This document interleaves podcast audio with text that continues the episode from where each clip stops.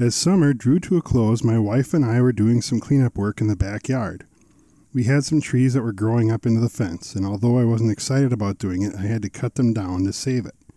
As we worked to beat back the brush along the lot line, I was very disappointed by my discovery. Amidst the basswood, red maple, and other various woody shrubs, I spotted an unwelcome but all too familiar sight buckthorn.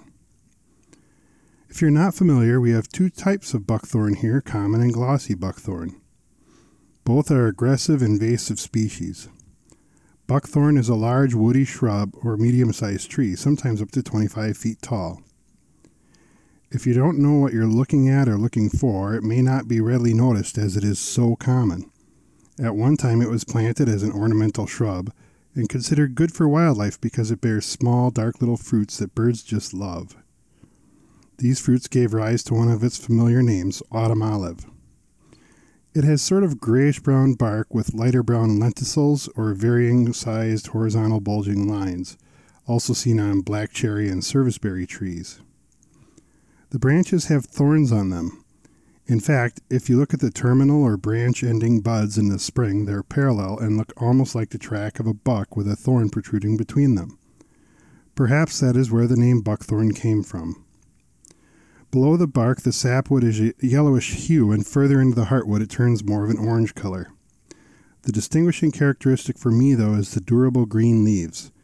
This tree will be the first in the area to leaf out, and the leaves will stay green even when other trees have colored and shed some of their foliage. That's why this time of year is really good for recognizing and removing these trees.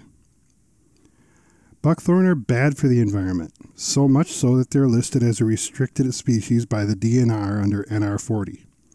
This tree is an aggressive disperser, as are many successful non native exotics. It spreads rapidly, and with early leaf on and late leaf off, it is well equipped to capitalize on available sunlight and shade out competitors.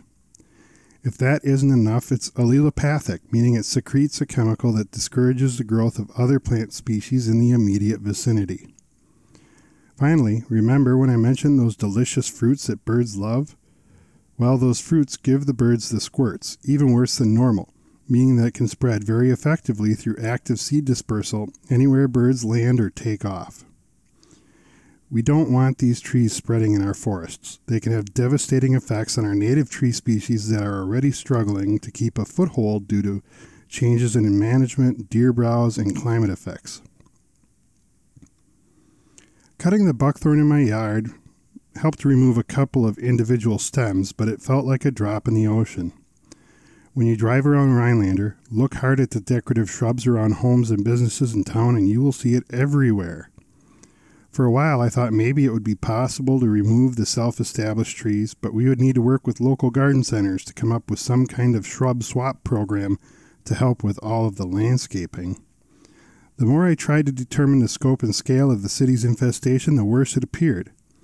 It's all around the downtown, and it lines the roads when I drive the kids to school. Even if landowners all worked together to remove every standing tree, there would be years of seed load to tackle to try to keep it from bouncing back in overwhelming fashion. We have already lost the battle and the war. These insidious trees have already made themselves at home. The best we can do is to try to protect our most valued natural habitats. We need to protect the riverways, city parks, and open spaces. If you have these trees in your yard, cut them down and remove them. If you see them in your neighbor or buddy's yard, let them know they're harboring a restricted invasive species. And the birds, well, there isn't really anything we can do about the birds. But take some time to get familiar with the various invasive species we have in the Northwoods, like spotted tansy, spotted knapweed, and the buckthorns, and you will be surprised at how well they have made themselves at home here. Striving to make new things familiar and familiar things new, this is the Masked Biologist coming to you from my living room in the heart of Wisconsin's Great North Woods.